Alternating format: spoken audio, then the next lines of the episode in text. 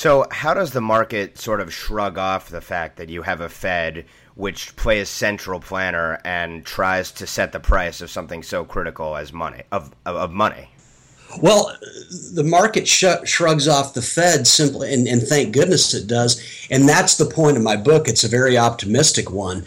Uh, Brian Grazer, as an example, is the most one of the most successful movie producers in the history of Hollywood. We're thinking Splash, Parenthood, A Beautiful Mind, Apollo 13, television shows like uh, Arrested Development and and um, 24.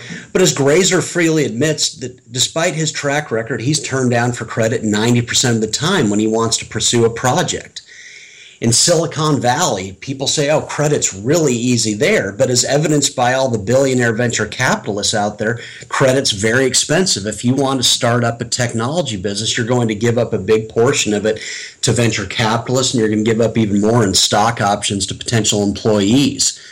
Um, Donald Trump hasn't been able to get credit from U.S. banks since the 1990s just because he's had a very bad track record of paying back uh, money borrowed. And so, what that tells us is that the Fed's over here decreeing easy access to the economy's resources.